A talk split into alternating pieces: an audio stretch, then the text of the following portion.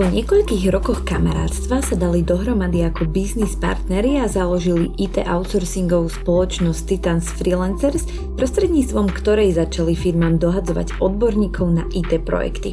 Tak znie v skratke biznis príbeh Mareka Greška a Roba Dúsika, vďaka ktorých podpore mohla vzniknúť prvá séria podcastu Nevyhorený. Tu sme oficiálne ukončili predchádzajúcou epizódou s filozofkou Annou Hogenovou, ktorú určite odporúčam, ak ste ju ešte nepočuli. Rozhovor s Titanmi je akýmsi bonusom, ktorý vám spriemní našu letnú prestávku. S Marekom a Robom sme hovorili o duševnom zdraví, o wellbeingu, o tom, ako vnímajú tieto témy oni osobne a čo im pomáha udržiavať balans. V rozhovore nájdete aj niekoľko tipov a inšpirácií o tejto zohranej dvojky, tak veríme, že bude užitočný. Vieme, že práce je veľa, práce veľa bude. To sa nezmení. Otázka je, čo my urobíme so sebou, aby sme to nejako odfiltrovali. A každý sme si našli nejaké tie útočiska, tie protiváhy k tomu, aby sme to boli schopní zvládnuť v tej práci a, a tých je viacero.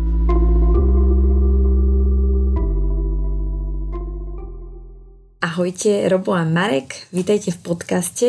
Na úvod mi nedá neopýtať sa otázku, prečo ste sa s nami vlastne pustili do tohto podcastu? Prečo ste podporili projekt práve v oblasti mentálneho zdravia? No, my vlastne podporujeme projekt Nevyhorený od úplného začiatku. Ešte predtým, ako vznikol podcast, ešte keď ste robili prvú knihu, tak sme boli spolu na obede a sme vlastne... Už tedy nám bola tá téma veľmi, veľmi blízka, ale prečo je to prečo, že prečo sme ho naozaj podporili, tak... Uh... Je to téma, ktorá je, myslím, že pre nás všetkých veľmi dôležitá, nie len pre nás, ale aj pre celú spoločnosť, lebo mentálne zdravie je rovnako dôležité ako je fyzické zdravie človeka. A tému toho mentálneho zdravia sme sa rozhodli podporiť kvôli tomu, že žijeme v rýchlej dobe. Keď si predstavím mojich rodičov, že ako to bolo predtým, mali sme starú Škodovku, otec išiel sem na dovolenku a nebol vtedy Bluetooth, neboli tie digitálne technológie, takže sa mu nikto nedovolal. Takže nebol ani počas tej dovolenky, ale počas toho, ako ten človek oddychoval, nebol tak prerušovaný, nebol tak dostihnutelný, lebo neexistovali digitálne technológie. Tá digitalizácia a celkovo informatizácia spoločnosti spôsobila to, že sme oveľa dostupnejší, sme oveľa zraniteľnejší, aj čo sa týka toho mentálneho zdravia, lebo žijeme rýchlejší život. Podľa mňa tá doba sa udiala veľmi krátkom čase, a ľudia sa nedokázali mentálne, alebo kebyže nie sme pripravení na to mentálne, nemáme tú výbavu, že ešte sme tam nedospeli do takého štádia, aby sme vedeli zvládať rýchlosť tej doby, že preto je viacej problémov duševných, preto je viacej ľudí, ktorí majú nejaké psychické problémy. Takže toto je to, prečo sme sa rozhodli podporiť Nevyhorených. Tá téma je tu s nami, je v spoločnosti a je pre nás veľmi dôležitá. A prečo podcast? Kvôli tomu, že neviem, či si pamätá Zuzka, tak keď sme prvýkrát tu sedeli, ešte tuto v týchto priestoroch, tak vtedy bol čas covidu. Mm-hmm. A tá doba bola pre nás všetkých obrovskou skúškou a bola veľmi náročná. Kvôli tomu, že nie je home office ako home office a niektorí ľudia boli v takom dobrovoľnom lockdowne, to znamená, že keď si na home office, môžeš ísť von s kamarátmi, môžeš ísť do prírody, môžeš proste niekam ešte ten ventil vypustiť. Ale keď si doma na home office a si naozaj len doma zavretá v tom jednom priestore, tak ten sociálny tlak alebo ten mentálny tlak na všetkých nás bol oveľa, oveľa väčší. A kvôli tomu, že my teda s Robom máme spoločnosť, ktorá sa venuje í té outsourcingu, máme freelancerov na projektoch a naozaj je ich obrovský počet, tí ľudia pracovali z home office, takže ani ich mentálne zdravie není pre nás ľahostajné a kvôli tomu sme sa rozhodli podporiť ten podcast.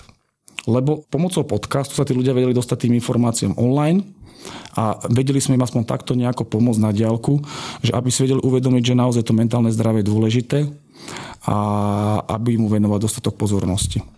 A vy osobne ste žili predtým touto témou duševného zdravia? Robo, ako to bolo u teba? Musím povedať, že nie tak intenzívne, respektíve určite sme ňou žili, ale neuvedomovali sme si to, že sa to aj v niektorom z nás môže prejavovať. Poprvé, situácia v Titans bola pred troma rokmi iná, už len počtom ľudí, bolo nás celkovo menej. To znamená, keď je menej ľudí, dokážeš veci riešiť na dennej báze bez problémov, vieš sa s tými ľuďmi stretávať a ak vznikajú problémy, vieš ich komunikovať a riešiť individuálne a celkom fajn. S nárastom tých ľudí, s prichádzajúcimi okamihmi sme si začali udomovať pár vecí. Poviem to tak, v živote každého z nás sme mali taký mikrospúšťač, kedy sme si uvedomili, že úplne asi všetko nie je OK.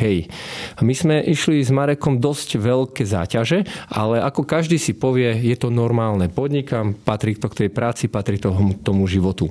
iba v dvoch okamihoch u mňa aj u Mareka došlo k takému zamysleniu toho, že či je to fakt ozaj v poriadku.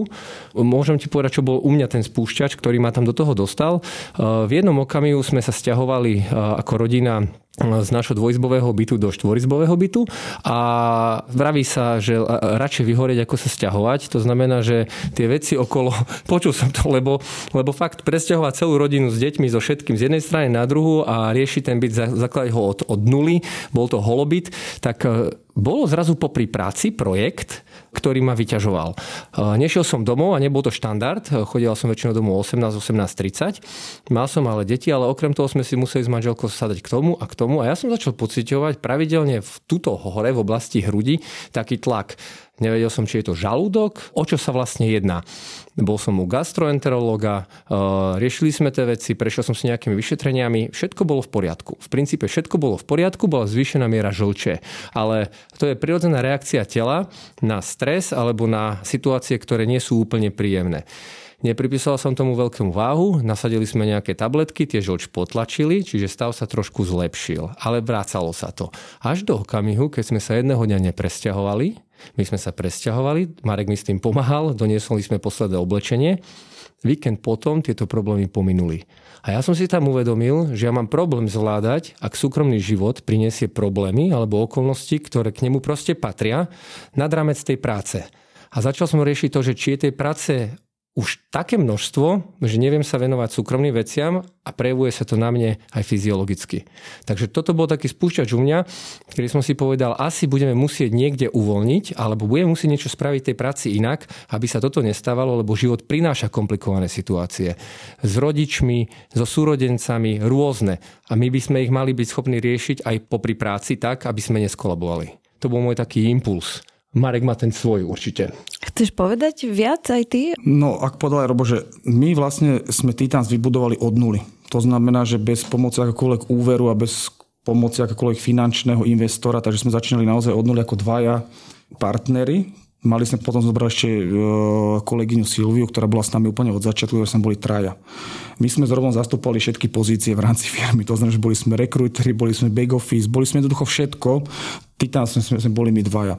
Pre mňa ten spúšťač prišiel vtedy, lebo to veľmi náročné obdobie, lebo ja mám tri deti a človek sa niekedy tak neuvedomí, lebo nemá taký ten nadľad nad sebou, ako povedal aj Robo, že ty to bereš normálne ako podnikateľ, že teraz je nejaká ťažká fáza, tá pominie a jednoducho všetko bude normálne, jednoducho všetko sa zlepší, že teraz treba len zabrať, zatnúť zuby a treba aj, že tak to proste je. O tom je podnikanie. No ale stalo sa to, že dostal som na Vianoce od, od manželky, dostal som aj pohľadnicu. Na tej pohľadnici bola len zemegula. A nič v tej pohľadnici nebolo napísané. Ja sa pýtam, že čo, čo tá pohľadnica, že nechápem zmysel tej pohľadnice, že vráť sa na zem. To mi povedala. A tej, to bol pre mňa taký ten spúšťač, že som si uvedomil, že ja sám seba som nevidel v tých situáciách, že to, že sme dlho s Robom ťahali, že naozaj sme robili dvanásť, štrnásť, lebo ten podnikateľ, jeho práca nekončí po tých ôsmich hodinách. Jednoducho ty pokračuješ ďalej, že keď ti skončí tá pracovná doba, lebo tých úloh je veľa, tak sa naozaj nevidíš. A keď sa napríklad večer som sa budil, o druhej som stal a ešte som mal potrebu ísť niečo urobiť, lebo som nemohol spať, lebo som mal tak plnú hlavu myšlienok.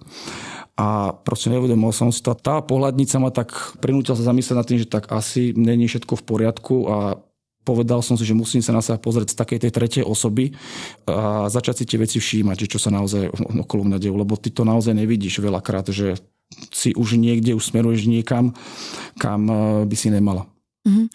To, čo hovoríš, mi aj pripomína jeden taký fenomén. Odborníci to nazývajú Founders Blues a ide o vlastne stav neustáleho stresu, úzkosti či vysokých očakávaní zakladateľov firiem, ktorí majú často nedostatok času na starostlivosť o svoje zdravie či na psychohygienu.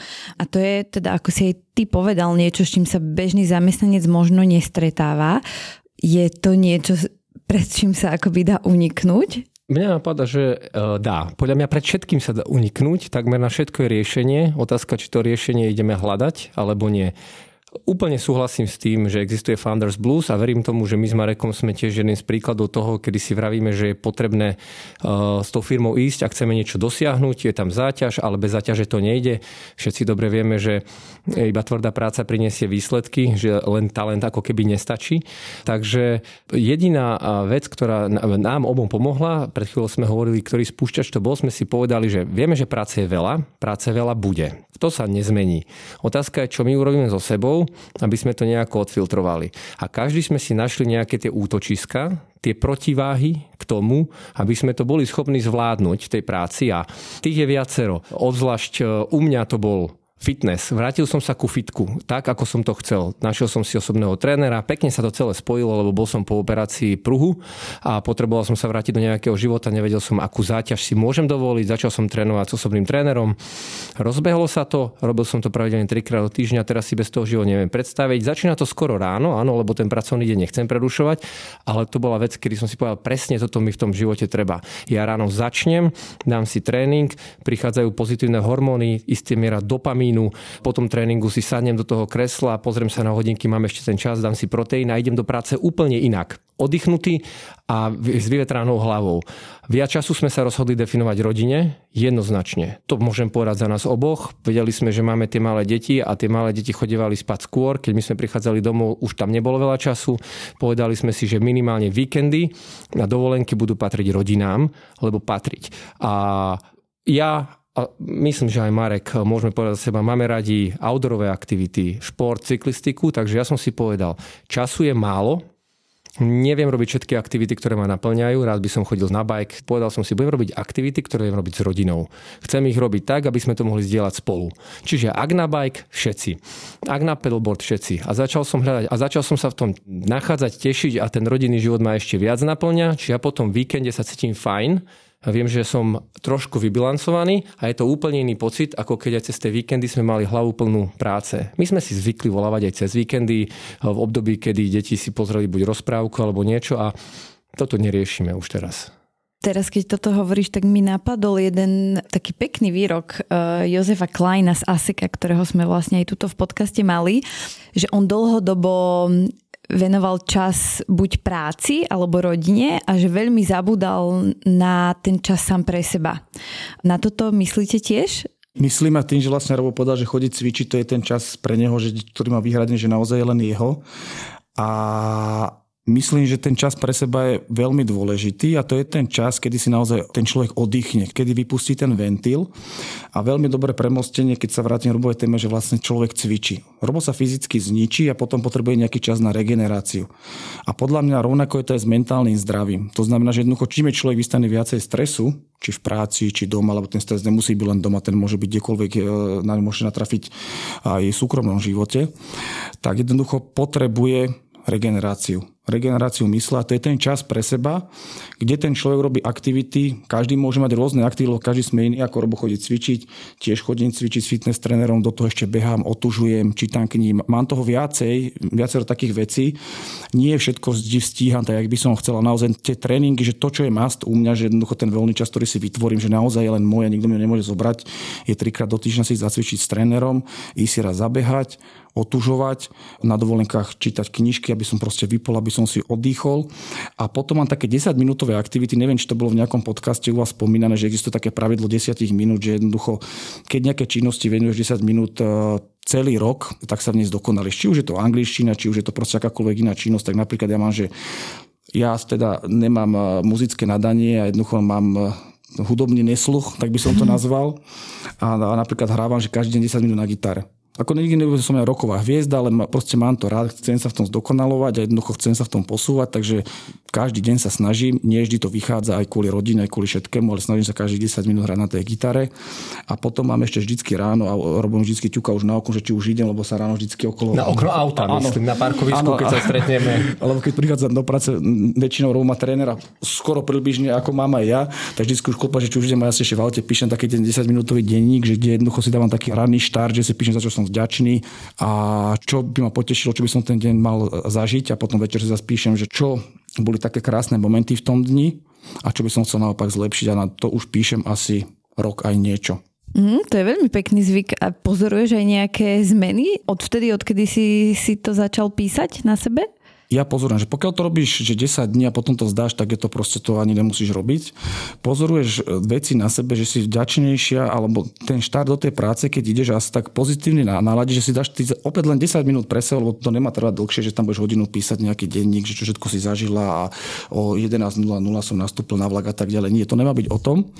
Tak naozaj ty pozoruješ, že ti niektoré veci, niektoré vzorce sa ti opakujú, hlavne v tých veciach, kde si píšeš, čo by si chcela zlepšiť. A viacej sa na ne zameriavaš a jednoducho, že tým, že sa to opakuje, neviem čo, mesiac skúse tá jedna činnosť, povieš, ty kokso, to je vec, na ktorej by som sa mal zamerať a ju zlepšiť. A naozaj sa v živote na ňu zameráš, popracuješ na ňu a potom si viacejkrát nepíšeš. Potom si píšeš nejakú ďalšiu, ktorú si sa našla na sebe a takto sa stále zdokonaluješ.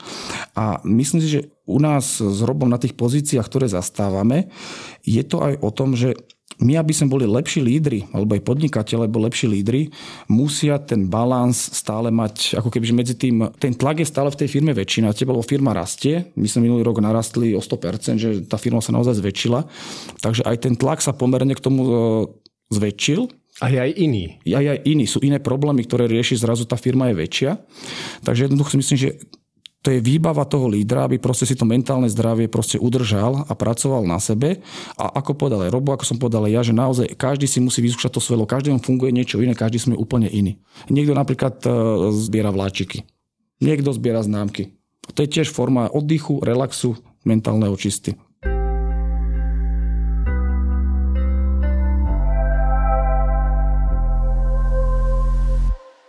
Pracujete alebo ste pracovali aj s nejakým koučom na týchto témach? Ja musím povedať, že nie. Ale myslím, že ani Marek nefungoval s konkrétnym koučom. Je veľa dobrej literatúry, sú kvalitné podcasty k týmto témam. Pre mňa ako takým spúšťačom zamyslieť sa na to a pozrieť sa na to možno trošku odbornejšie bol práve kniha Nevyhorený, kedy reálni ľudia z biznisu, z osobného života zdieľali, ale úplne peknou formou ľudskou, lebo to je na tom najkrajšie. Odborné veci sú častokrát pre ľudí ťažko strbateľné, ale pozrieť sa na to očami človeka, ktorý niečím prešiel a povedal, nájsť si v tých príbehoch nejaké paralely, takže podľa tohto som sa ja potom pozeral a hľadal to, čo by ma mohlo vybalancovať najlepšie. Priznám sa, nešiel som na to s koučom, išiel som na to teóriou, ako častokrát u seba idem ja. Idem si skúsiť to, čo cítim, že by mohlo byť najlepšie, čo mi mohlo byť najbližšie a ak sa mi to chytí a mi to pomôže, našiel som si ja to najlepšie. Neboli sme vo fázach, kedy by sme fakt boli už úplne trosky a potrebovali by sme pomoc. Myslím, že to prišlo takéto prebdenie vo fáze, kedy sme si uvedomovali a hlavne necítil som to sám, nebol som to sám. My sa s Marekom denne veľa rozprávame, veľa meetingov a tuto je aj taký semi-coaching. To je veľmi dôležité pošerovať a zistiť, áno, ja to mám podobné, alebo nie. A my sme si robili aj ten váš kvíz uh, nevyhorený, že či kde sme, v ktorej fáze. Vy ste test mali vyhorenia, para... áno. áno, test vyhorenia. Ten vyšiel ešte celkom pozitívne, hej, v takých situáciách, ale minimálne tam boli správne položené otázky. A na mnohé, na ktoré sme si odpovedali, že už skoro áno, už skoro áno. Bavili sme sa o tom obidvaja a keď my niečo sledujeme, že niečo obidvaja máme podobné, alebo je tam negatívna emócia voči nejakej činnosti vo firme, niečo, že sa už dostáva nad rámec, sadneme si k tomu a povieme si, čo budeme robiť tu, aby sa toto nedialo. A ako to ideme teraz zmeniť a odkedy to nasadíme, aby to tak nebolo pre nás. Lebo nespôsobuje nám to dobrú emóciu. Takže u mňa coach nie. Našiel som si tie veci, ktoré som chcel. Zistil som, že šport a pohyb sú pre mňa tie správne veci, pre správne dýchové cvičenia, meditácia. Ja fakt sa potrebujem dobre zadýchať a následne také až klišé, ale je to tak, ja som človek spotatier a ja tú prírodu mám rád. A v tej prírode prichádzam na úplne iné veci. Plus milujem seriály a filmy, že keď si nájdem seriál, ktorý mám rád a má tu ich štyridsať päťdesiat minút, tak to je paráda, že z času na čas si ho viem pustiť večer, kedykoľvek a úplne pri tom vypustím. Pri telke, pri seriáli, ktorý je dobrý, dokážem vypustiť úplne. Ešte si povedal jednu zaujímavú vec, na ktorú by som rada nadviazala a to je to, že ste dvaja, pretože veľa podnikateľov, s ktorými sa aj bavíme, hovoria, že to podnikanie je veľmi osamelé, že na konci dňa je to ten jeden väčšinou človek, ktorý robí nejaké rozhodnutia a často je, je na to sám a vy ste dvaja, tak ako vám toto pomáha? je fajn, že sme dvaja. Poznám veľa biznisov, kde sú dvaja ľudia a častokrát sa to ukázalo byť na škodu a vo finále došlo k rozpolom vo firmách a tak ďalej. Ja som vďačný za jednu vec, že našiel som vo svojom živote človeka alebo partnera, voči ktorému cítim maximálnu dôveru, viem sa spoľahnúť a sranda je to, že aj technologicky, alebo tým, čo sme vyštudovali, sme na tom rovnako. Sme rovnakí puntičkári a podľa mňa, keď človek vôbec nájde v živote takého jedného človeka, už to je úspech. A ak sa ten človek stane vašim biznisovým partnerom, tak to je hyperúspech.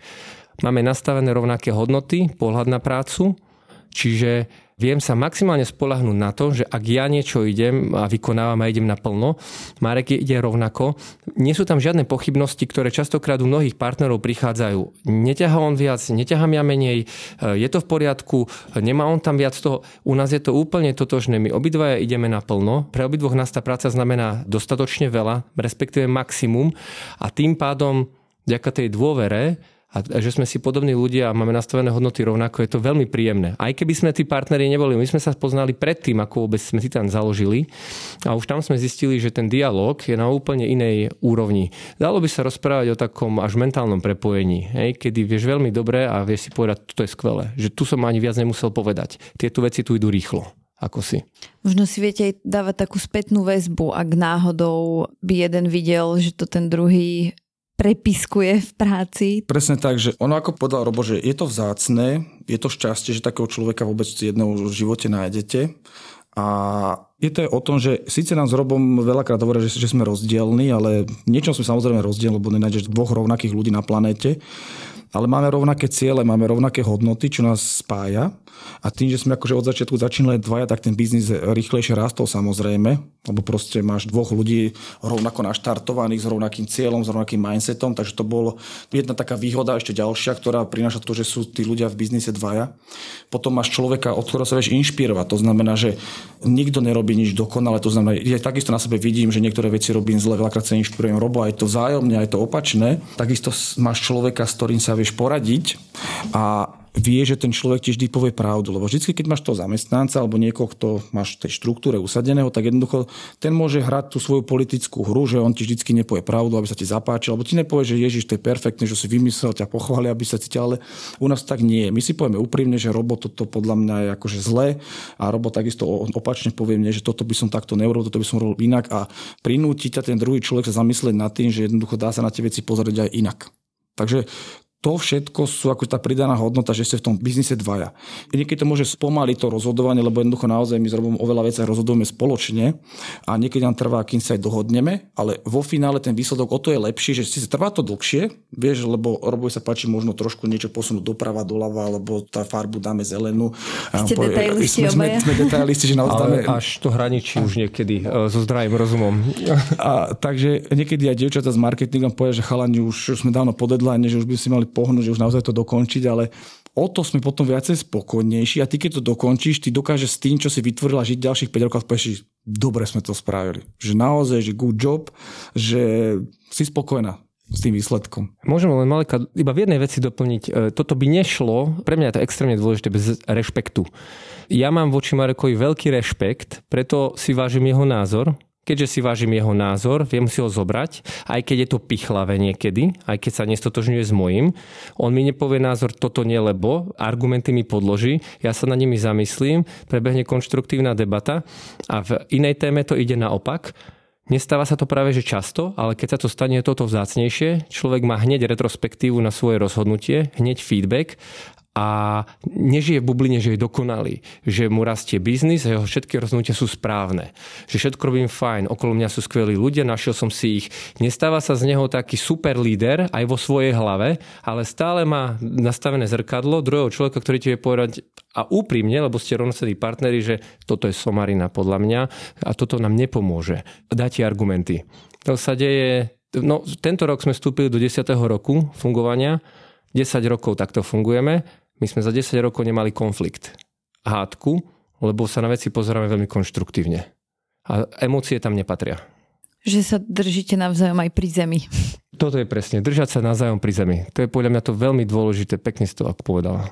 Bavili sme sa teda o tom balance a o tom, ako ste možno vy postupne prepli do toho módu, kedy sa venujete aj viac teda tomu súkromiu, ale predsa len asi sú v živote každého človeka situácie, kedy musí zamakať, ako ste to aj povedali. Robíte si nejaký taký vnútorný ček, alebo sa pozorujete v takýchto náročných okamihoch a prípadne riešite aj nejaké varovné signály, keď to prepiskujete? Áno, akože my si veľakrát aj s Robom povieme v kancelárii, že jednoducho fú, dneska je to naozaj náročný deň, alebo Robo, že, že dneska mi buší srdce, že už vidím, že mu ide vyskočiť z hrude, lebo už vidím, ako je rozklepaný, že som mu trasu ruky niekedy, že keď ťa valcuje tá práca, tá zodpovednosť a naozaj máš málo času na to všetko, čo ste stihnú, lebo ty ako podnikateľ máš neobmedzené možnosti, čo všetko môžeš vymyslieť, lebo ty už nemáš nikoho nad sebou, jednoducho teba už nič nebrzdí, ty môžeš vymyslieť aj raketoplán na plazmový pohon a poslať ho neviem čo na Mars. A to jednoducho naozaj nemáš tú stopku. Pričom ten človek akože na tom klasickom zamestnaní, alebo keď to porovnám s nejakým človekom, má akože tú svoju úlohu, ale ty nemáš. To nemá čo zastaviť. A veľakrát sa stretáme, že, že kedy takým situáciám nás dochádza, je to, že máme veľa stretnutí, cez deň veľa meetingov, ale my okrem toho ešte musíme aj nejakú výkonnú činnosť vykonávať a jednoducho nestíhaš tým ľuďom odpísať na maily, ty prídeš po štyroch stretnutiach, už pol dňa je za tebou a zrazu nájdeš mailboxe šesťdesiat e-mailov. A teraz, že čo? A za desať minút máš ďalší meeting. A musíš reagovať na tie e-maily, že sú situácie, kedy my si s Robom povieme, že fú, dneska je to ťažké.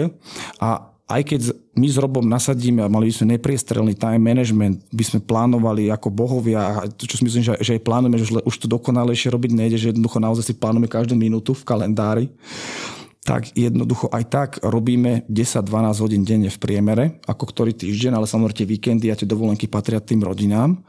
Ale keď človek pracuje v takomto tempe dlhodobo, lebo naozaj už to trvá deväť rokov, čo máme firmu, ako bola Robo, dneska je ten deň, kedy sme dosiahli deviaty rok, dneska je naše výročie v čase natáčania tohto podcastu, tak jednoducho potrebujete vy také tie, by som nazval, že mentálne brzdy, uroba je to cvičenie, príroda, bicykel, u mňa je to otužovanie, meditácia, jednoducho ďalšie veci. A čím je to náročnejšie, tým musíte nasadiť ťažšie kanóny aj v tom mentálnom zdraví, by som povedal. Lebo to tempo vás prevalcuje.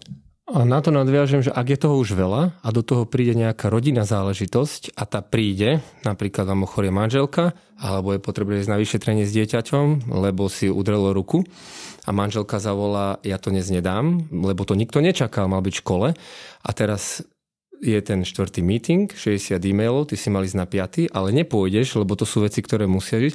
Je extrémne fajn mať oproti seba v kancelárii, lebo my zdieľame kanceláriu deväť rokov a nikdy to nechceme mať inak. Povedať, Marek, toto sa stalo. A ten druhý človek ti povie, úplne v pohode, toto my tu dáme. No a čo? To sa prehodí. Nie sám si to povieš a s odbuchaným srdcom ideš a celý čas v hlave máš to a teraz prídem domov, jak to spravím všetko. Vieš, na tej druhej strane človek, ktorý povede, ja to potiahnem. Choď, to sa vyrieši a choď hneď. Ja zavolám, toho Tomáša prehodím, vyriešime toto inde. Extrémne fajn vedieť, že keď opúšťaš tú kanceláriu v čase, kedy by si tam mal byť a diali sa veci a nemáš čas to preplánovať a nechceš vyzerať neprofesionálne, je tam človek, ktorý sa to všetko postará a bude to úplne OK. Ja keď tam nie som a je tam Marek, ja akože vôbec nič nemusím riešiť, ak by som nechcel. Máme za sebou zákroky, polamal som si ruku minulý rok v máji, mám za sebou operáciu hernie, idem do nemocnice a OK, o firmu je postarané. A to pri dvoch ľuďoch je to jedna z krásnych vecí, ktorú vieš, keď sa vieš sto percent spolahnuť a vieš, že ten čas, ktorý tam nemôžeš byť kvôli nejakej dôležitej veci, je poriešený. Áno, tie e-maily ťa počkajú, my si nakoniec poriešime, ale podstatné veci idú. Čiže pre ľudí, ktorí chcú začať podnikať a zároveň chcú mať balans, tak nájdete si co-foundera do podnikania. Ako je to krásny message a niekedy je ťažké. Hľadanie toho co-foundera bude dlhšie ako samotné podnikanie. A čo sú tie varovné signály u vás, keď si potrebujete dať stopku už? U mňa to je tak, že prídeš domov a nedokážeš vypnúť ten vlak. Jednoducho, ty už prídeš domov, deti sa na teba vrhnú v momente, ako otvoríš dvere a oni sú porozprávať, čo zažili, ako bolo v škole, čo nové sa naučili a ty jednoducho si tam, ako kebyže fyzicky si tam prítomná, ale myslou si stále ešte v práci, ešte dobieha ten vláčik z tej práce, ešte rozmýšľaš, čo zajtra, ako to naplánujem, čo som dneska mohol robiť inak. To sú také varovné signály a tedy naozaj, že nemeditujem každý deň, meditujem formou toho Wim Hofového dýchania, To je pre mňa ten spôsob tej meditácie, že naozaj vtedy ja sa musím zavrieť a teda poviem manželke, že dajte mi prosím vás pol hodinu pauzu, že ja potrebujem sa zastaviť. Lahnem si, nadýcham to, čo treba, vrátim sa, úplne si vyčistím hlavu a môžem pokračovať. Že to sa stáva, nestáva sa každý deň, ale naozaj po náročnom týždni, náročnom dni ja potrebujem jednoducho zastaviť ten vlak. Niekedy to proste nedokážem. A to je dobré, že si to uvedomuješ, lebo veľa ľudí má takýto vlak permanentne, ale nevníma tie signály a vlastne aj si hovoria, že keď je toho veľa, tak ešte viacej musia dupnúť na plyn, že nedajú si tú stopku. Takže to máte super, že ste to možno tak objavili. No a my ešte, keď sa vždy pozrieme zrovna na kalendár, už vidíme, čo nás čaká ten ďalší týždeň, máme také blokere v kalendári, že jednoducho my okrem toho, že sme majiteľi a zakladatelia a stále riešime nejakú operatívu v rámci firmy, pod operatívou si predstavte, že ako keby, že sú každodenné rozhodnutia, ktoré musíte spraviť ten moment. Že nepočkajú na vás o dva dní, o tri dní, to znamená, že nie je to mail, ktorý si označím, dám si do hviezdička, budem sa venovať o tri dní, ale sú to naozaj rozhodnutia, ktoré musí robiť ten daný moment. Takže jednoducho my plánujeme vždycky aj ten čas, robím vždycky, že zrezervovať v tom kalendári, že jednoducho máme tam nejaký ten čas aj pre seba, ako keby, že na tieto operatívne veci, že naozaj si nedovolíme, aby ten náš kalendár vyzeral tak, že máš osem hodín v kúse tie meetingy, lebo to sa proste nedá, to nás proste dobehne. A takisto máme vymyslené, že máme jeden deň taký, že kde nemáme vôbec meetingy, kde jednoducho naozaj chceme venovať firme, chceme sa venovať ľuďom vo firme a nejakým ďalším veciam rozvoju firmy ako Titans, lebo jednoducho kebyže každý deň meetingujeme, čo by sme mohli, tak jedno by sme nemali čas tú firmu posúvať ďalej. A som rád, že to Marek spomenul, pretože to nie je vec, ktorú tam máme deväť rokov. To je vec, ktorú sme sa rozhodli aplikovať začiatkom tohto roka. Opäť sme si sadli, nebol som v tom sám, spýtal som sa Mareka, či to vníma rovnako a dospeli sme k tomu, že áno, fajn, mám tam tú onu, tak to musíme vyriešiť. Vyriešili sme to týmto a našli sme tam opäť nejaké riešenie, kým ten plamienok horel v nás, predtým ako by prerastol do nejakého požiaru. Čiže hneď ako cítime nejaké impulzy, ktoré sa v tebe blikajú, lebo tá kontrolka najprv zablika. zablika. A už keď nám zablika trikrát, ja to idem s ním riešiť. A viem, že každý deň v tom office je a viem, že sa môžeme porozprávať určite. Minimálne pri obede. Hej? A nech je akokoľvek rýchly. A ďalšou kontrolkou sú naše manželky. My máme celkom tolerantné ženy a ako si viete predstaviť, tým ich aj pozdravujem, obe, ak budú tento podcast počúvať. A A je pekné sledovať, že ako tá žena je schopná veci zvládať, kde je tolerantná a kde už ti aj ona dá vedieť, že poslednú dobu neriešiš nič iné, len prácu. Hovoríš o nej, hovoríš, ako si vyčerpaný a to sa nestáva extrémne často, ale už keď to počuješ aj z tejto strany a baví sa s tebou a nepovie ti to tónom, ktorý by bol nepríjemný, ale skoro akože pozor, tak vtedy prichádzaš aj do práce s tým, že OK, tu je impuls navyše, poďme sa porozprávať o tom, či to máš rovnako. Mám to rovnako, odpoveď, OK, ako to vyriešime v tomto okamihu, aby sa nám toto neopakovalo, pretože tá žena ti to nehovorí z toho, aby ťa chcela vytrestať, ale pretože má toho tiež napríklad už veľa a už sa to dostáva do situácie, kedy potrebujete tam mať aj prítomného na nejaké iné veci. A toto je podľa mňa fajne, extrémne dôležité mať aj partnera, samozrejme nie v práci co-foundera, ale aj doma, ktorý, áno, dobre, rešpektuje, chápe, ale vie povedať normálnym tónom, že toto nám ide spolu všetkým už dosť ťažšie. Tu by trebalo niečo spraviť. A my sa na to pozeráme veľmi seriózne a nemávneme ruku a nezrieme sa do kancelárie, idem robiť večer, ale vtedy spozorneme. Mm-hmm. Ukázalo sa to byť veľmi fajn impuls, na ktorý treba dávať pozor. Čiže taká spätná väzba od okolia je dôležitá. Od toho blízkeho, ktorému pevne dôveruješ, lebo to je úprimná spätná väzba. Presne tak, som rád, že to odznelo, lebo je to veľmi dôležité spomenúť. Máme úžasné manželky, ktoré nám dali priestor vybudovať Titans a stoja pri nás od samého začiatku. A okrem správneho spoločníka, pravidelnej starostlivosti o mentálne zdravie, tretím dôležitým pilierom, že sme nevyhoreli, sú naše manželky.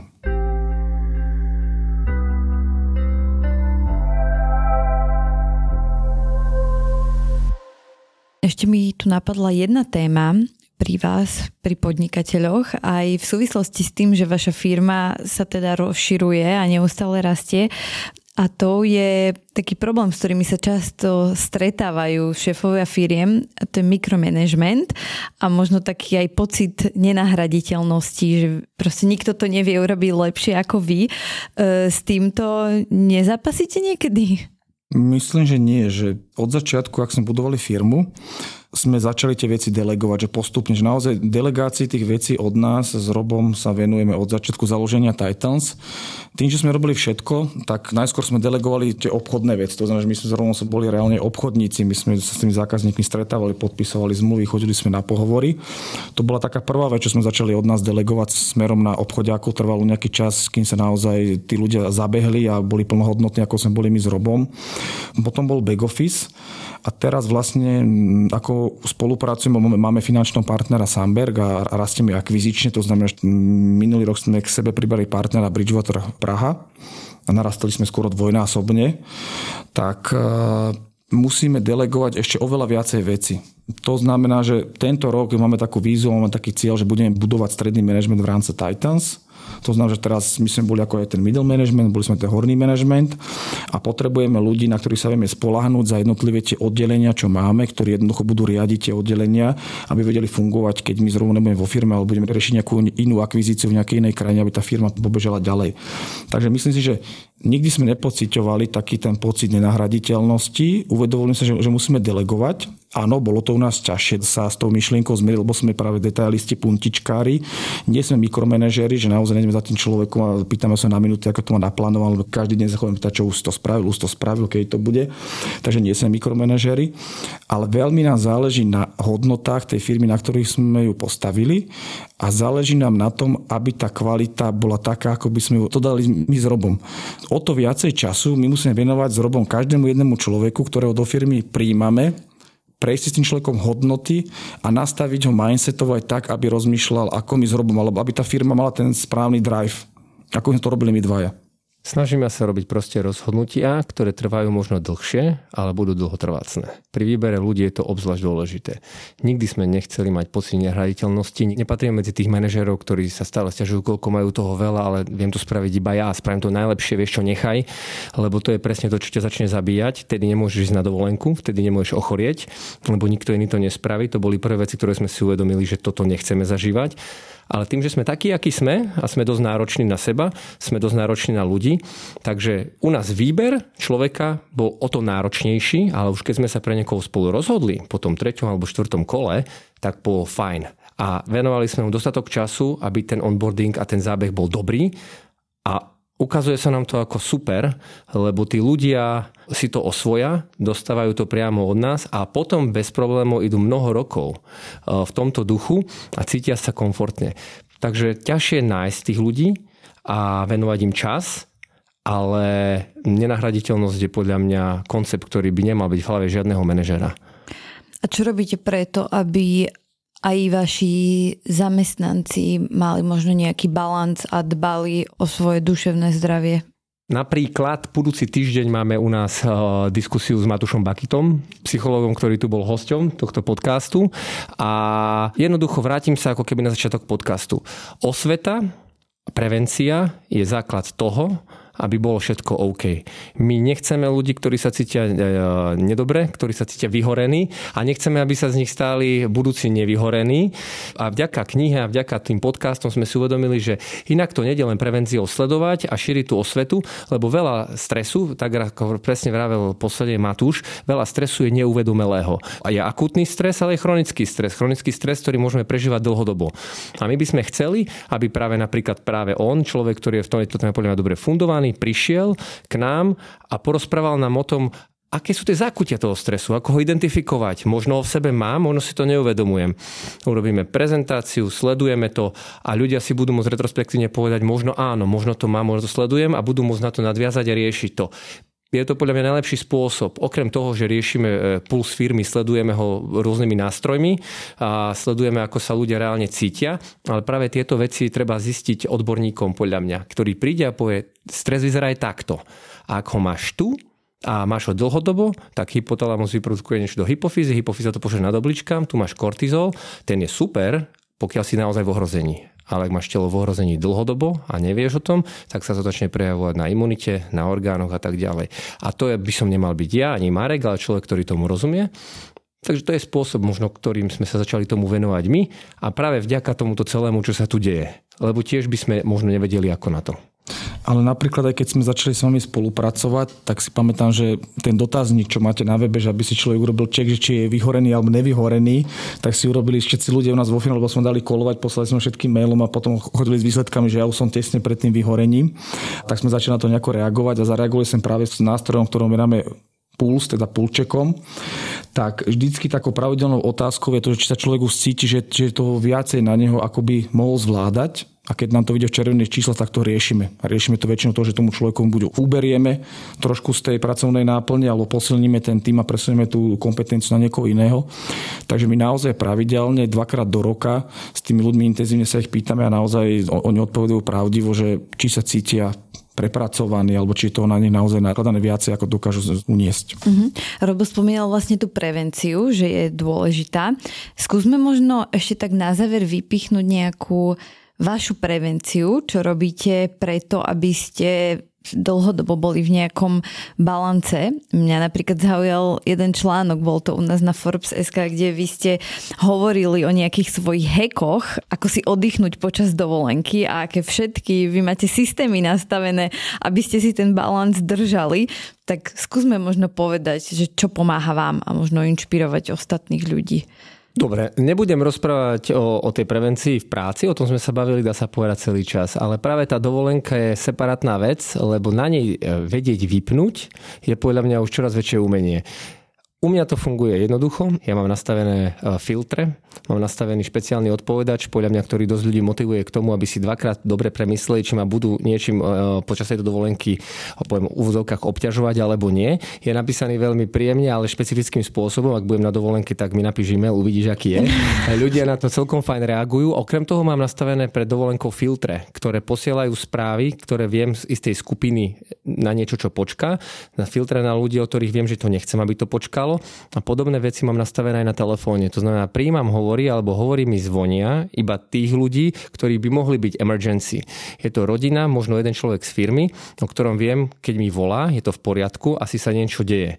Jednoducho, toto sú veci, ktoré mi fungujú. Vypínam si väčšinou notifikácie, sledujem ich iba cez hodinky a ak hodinky vibrujú, tak viem, že počas dovolenky sa odeje niečo, čo by si zaslúžil moju pozornosť. A nie je toho veľa. To stačí otočiť tou planžetou, pozrieť sa, aha, OK.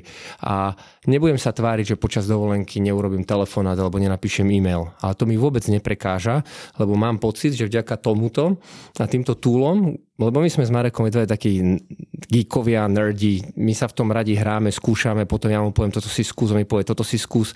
A myslím si, že vďaka týmto nástrojom ja potrebujem mať pocit, že tá komunikácia je pod kontrolou, nepatrí medzi ľudí, ktorí vypne telefón a teraz budem dúfať, že to bude dobré. Ja chcem vedieť, že to, čo sa ku mne dostáva, je dôležité a tieto veci ostatné ma nezaujímajú. A to mi tak pomáha byť potom v kľude na tej dovolenke. Ty to máš ako? Ono sa to časom podľa mňa vyvíjalo, ako firma rástla, že boli dovolenky, pamätám si s Robom, že Robo mi volal z Vecka na, v akvaparku, že aby žena nevedela, že teraz rieši niečo praco, pracovné, lebo, lebo to mal zakázané. A takisto ja som, a, a, a, a takisto ja som mu volal z nejakej miestnosti, kde ma žena nevidela, že jednoducho, že nie, teraz budeš s rodinou, že nemôžeš pracovať, že si mi to slúbil. Takže časom sa to vyvíjalo, že najskôr naozaj to bolo tak, že sme si s Robom brávali na dovolenke notebooky, že bez notebooku si nemohla ísť a naozaj tá firma tak potrebovala natoľko, že si ten notebook si musel, bolo dohodnuté v rámci rodiny, že dve hodiny denne, bolo povedané presne kedy, Robo ten notebook otvoril, tie maily čítal, ale postupne ako sme delegovali a tá firma rástla, je to už proste iné a už každý tam je nastavené trošku inak. Ja už to mám tak, že ja už si notebook zo svojho na, na dovolenku neberem. To znamená, že naozaj notebook zostáva doma. Teraz nebavíme sa o trojdňovej dovolenke, ale bavíme sa naozaj o takej dovolenke desaťdňovej alebo, alebo takej dlhšej. A takisto mám nastavené v Android telefóne, mám dva účty. To znamená, že ja mám naozaj Android telefóny rozdelený na súkromný život a pracovný život. To znamená, že v tom pracovnom konte tam chodia notifikácie, tam to pípa, ale v momente, ak idem na dovolenku a sa prepnem do toho súkromného režimu, vypínam si ešte ostatné bočné notifikácie, čo sa týka Facebooku, LinkedInu, Instagramu. Naozaj mám totálny digitálny detox, lebo viem, že keď naozaj by sa niečo dialo, tak Robo mi volá. Jediný, kto mi volá, by bol Robo, nikoho iného by som nedvihol a všetci, ktorí to volajú, napíšem slušnú es em esku, že momentálne som na dovolenke. Keď to súri, skúsme to vyriešiť cez es em esku, keď to počká, vrátim sa vtedy a vtedy. Že naozaj sa mi darí to, že sa viem spolomdej na Roba, že keď, lebo väčšinou to funguje tak, aby aj poslucháči vedeli, že keď jeden z nás na dovolenke, druhý je vo firme. A deväť rokov to tak máme. A opačne. Keď je Rob na dovolenke, ja som v práci, on sa na mňa môže spoľahnúť. Takže mám potom ešte v telefóne nastavené, že vlastne o dvadsaťtri nula nula sa mi vypne a o desať nula nula sa mi zapne. A veľakrát, keď som s deťmi, alebo sme na pláži, alebo sme, som naozaj v nejakej situácii, kde nechcem byť rušený, ja si telefón so sebou nebrávam. A keď tak si iba si porobím fotky, alebo sa proste úplne sa vypínam od digitálneho sveta a som tam pre ten okamih s tou rodinou. A nemýka ti občas rukou? Nie. Vôbec. Ale je dobre povedať to, a to je ten co-founder záležitosť, že môžeš si to dovoliť, lebo vieš, že ja tam som, ja si to môžem dovoliť, lebo viem, že tam je. deväť rokov sme neboli na spoločnej rodinnej dovolenke a je to tak proste. Vieme, že to je fakt a neriešime to. A opäť tieto veci, čo sme si teraz povedali, ako Marek povedal, to sa týka hlavne letnej dovolenky a povedzme zimnej. My máme samozrejme počas roka nejaké výjazdy, predĺžené víkendy, štátne sviatky, kedy si ani odpovedače nezapíname, je to zbytočné. Vtedy si človek pozrie mobil, sú veci, kedy sme tam aj spolu, hej, ale pokiaľ je to jeden dva dní v týždni, tak to berieme častokrát tak, že je to proste týždeň, kedy sme vybehli, ale tá práca je fajn, lebo niekedy je fajn veci urobiť v danom okamihu, aby ťa potom nečakali ďalší týždeň, ale sú dovolenky, kde chceš oddychovať tak, ako sa v danom okamihu patrí. Preto na tie dlhé veci jeden z nás zostáva a opäť, nikdy o to nebol konflikt. Keď je to leto, striedame si júli a augusty, jedno leto idem ja v júli a Marek v auguste, druhé leto ide Marek v júli a v auguste. A neriešime, či áno alebo nie, je to proste tak. A príde doba, veríme, že príde, kedy budeme môcť ísť aj spolu, robíme na tom intenzívne, vďaka budovaniu toho stredného manažmentu, lebo tam budú ľudia, ktorí možno po roku budú v takej fáze, že nebudú potrebu mať na to, aby nás kontaktovali. A to je len taký odkaz pre podľa mňa každého, kto podniká. Nám to trvalo deväť rokov, začíname desiaty rok a možno ten jedenásty už bude taký. Ale netrpíme. Chodíme na dovolenky, len nie spolu. Ale bereme to ako, že to patrí k tomu životu, lebo nemôžeš mať všetko, podľa mňa. V každom okamihu nemôžeš mať všetko, ale veci si vieš zabezpečiť tak, aby si ich potom aj tak mal. Len to trvá, každá dobrá vec trvá. Čiže trpezlivosť. Tak, tak. Áno. Máte na záver možno odporúčania na nejaké zaujímavé knihy alebo podcasty alebo články, ktoré vám pomohli možno aj v tom balance alebo aj práci alebo vás nejako v živote ovplyvnili? Ja mám také tri knihy, ktoré jednoducho, keď to na mňa prišlo, som začal uvedomovať, že nejaké kontrolky v mojom lietadle začínajú svietiť, tak som začal tú tému zaujímať, lebo to ešte bolo ešte pred Nevyhorenými a ešte pred tým, ako vlastne existovala či knižka alebo podcast, tak je to určite kniha Sila zvyku, že viem, že bola spomínaná aj, aj v nejakých podcastoch predtým, lebo človek, aby zmenil nejaké svoje návyky, nejaké svoje zvyky, musí naozaj poznať, ako to celé funguje a, a, a ako ten zvyk vzniká, ako si vybudovať nový zvyk, aj dobrý zvyk. A potom určite veľmi dobrá kniha, je, má veľmi veľa strán, volá sa, že Nástroje titánov, kde nájdete naozaj veľmi veľa inšpiratívnych článkov, návodov od úspešných ľudí, od podnikateľov celého sveta, od športovcov a naozaj ľudí z branže a každý popisuje tie svoje rituály, že čo používa na to, aby mentálne vedel byť odolný. A tretia taká kniha je, že štyri dohody, neviem, či poznáte. Kniha štyri dohody hovorí o tom, že existujú nejaké štyri dohody, je to podľa nejakých starých zvyklostí tolteckých indiánov, že ako mal človek žiť. A veľmi pekná kniha, otvorí vám tak poznanie k tomu, že naozaj, že tí starí indiáni sa nemýlili v tom, že ako ten svet funguje a doposiaľ ešte žijú. Niektorí v tej džungli stále sa riadia tými štyrmi dohodami, ktoré uzavreli. A je to o tom, že človek by si nemal vytvárať domnienky na základe toho, keď ty si myslíš, že voči mne si niečo zle myslí, ale treba sa ho spýtať. Hovorí o tom, ako komunikovať s ľuďmi, že nekomunikuj nikdy o tom človeku tak, ako by si nekomunikoval, keby sedí v tej miestnosti.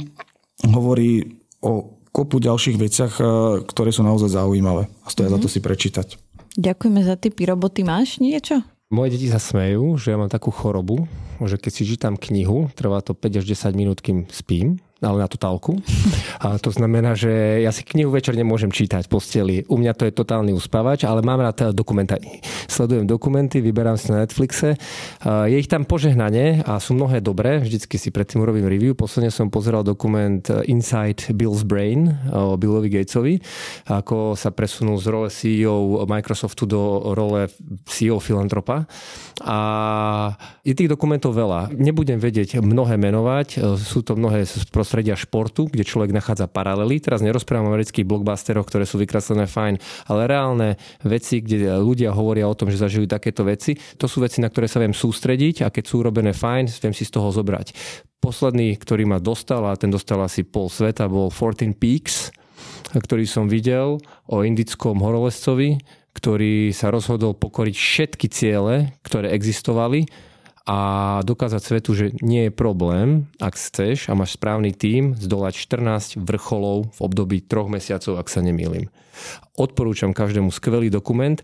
Málo sa o ňom vie, lebo je to indický horolezec. Ak by to bol Európan, tak sú toho plné médiá. Práve preto sa Netflix rozhodol to podporiť. To sú veci, ktoré ma posúvajú ďalej. Sú tam krásne paralely. Je to horolezec, vysokorské prostredie, vypäté situácie. To sa dá aplikovať v každej jednej fáze aj dennodenného biznisu u nás. Čiže u mňa to ide lepšie cez televízor, než cez knihu. Alebo ešte tie podcasty. Tak si pozrieme určite ten dokument. Chalani, ja vám veľmi pekne ďakujem, že ste prišli do podcastu a vlastne, že ste sa ho rozhodli aj podporiť a že vďaka vám vlastne vznikol. Tak uh, snáď sa vidíme čoskoro a počujeme. Do počutia, ahojte. Do počutia, ďakujeme. Do počutia, vďaka. Toto bol Robo Dúsik a Marek Greško, zakladatelia í té firmy Titans Freelancers, ktorá podporila prvú sériu podcastu Nevyhorený. Vy ste si práve vypočuli jej posledný bonusový diel.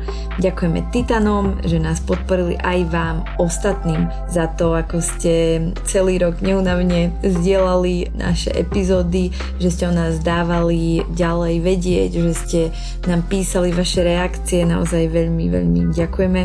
Moje meno je Zuzana Matúš Ščáková a s novými a verím, že opäť zaujímavými epizódami podcastu sa na vás teším opäť v septembri. Počas leta intenzívne pracujeme na jednom novom projekte v rámci Nevyhorených, ktorý sa bude krásne doplniť s podcastom. Dúfame, že sa vám bude páčiť a že vám o ňom budeme môcť povedať na jeseň viac. Ostaňte s nami teda v spojení zatiaľ na sociálnych sieťach, na Facebooku a Instagrame, kde sme ako Nevyhorení a určite nám dajte odber aj na platforme, na ktorej nás aktuálne počúvate, aby vám neuniklo, keď budeme späť. Zatiaľ do počutia a užite si leto.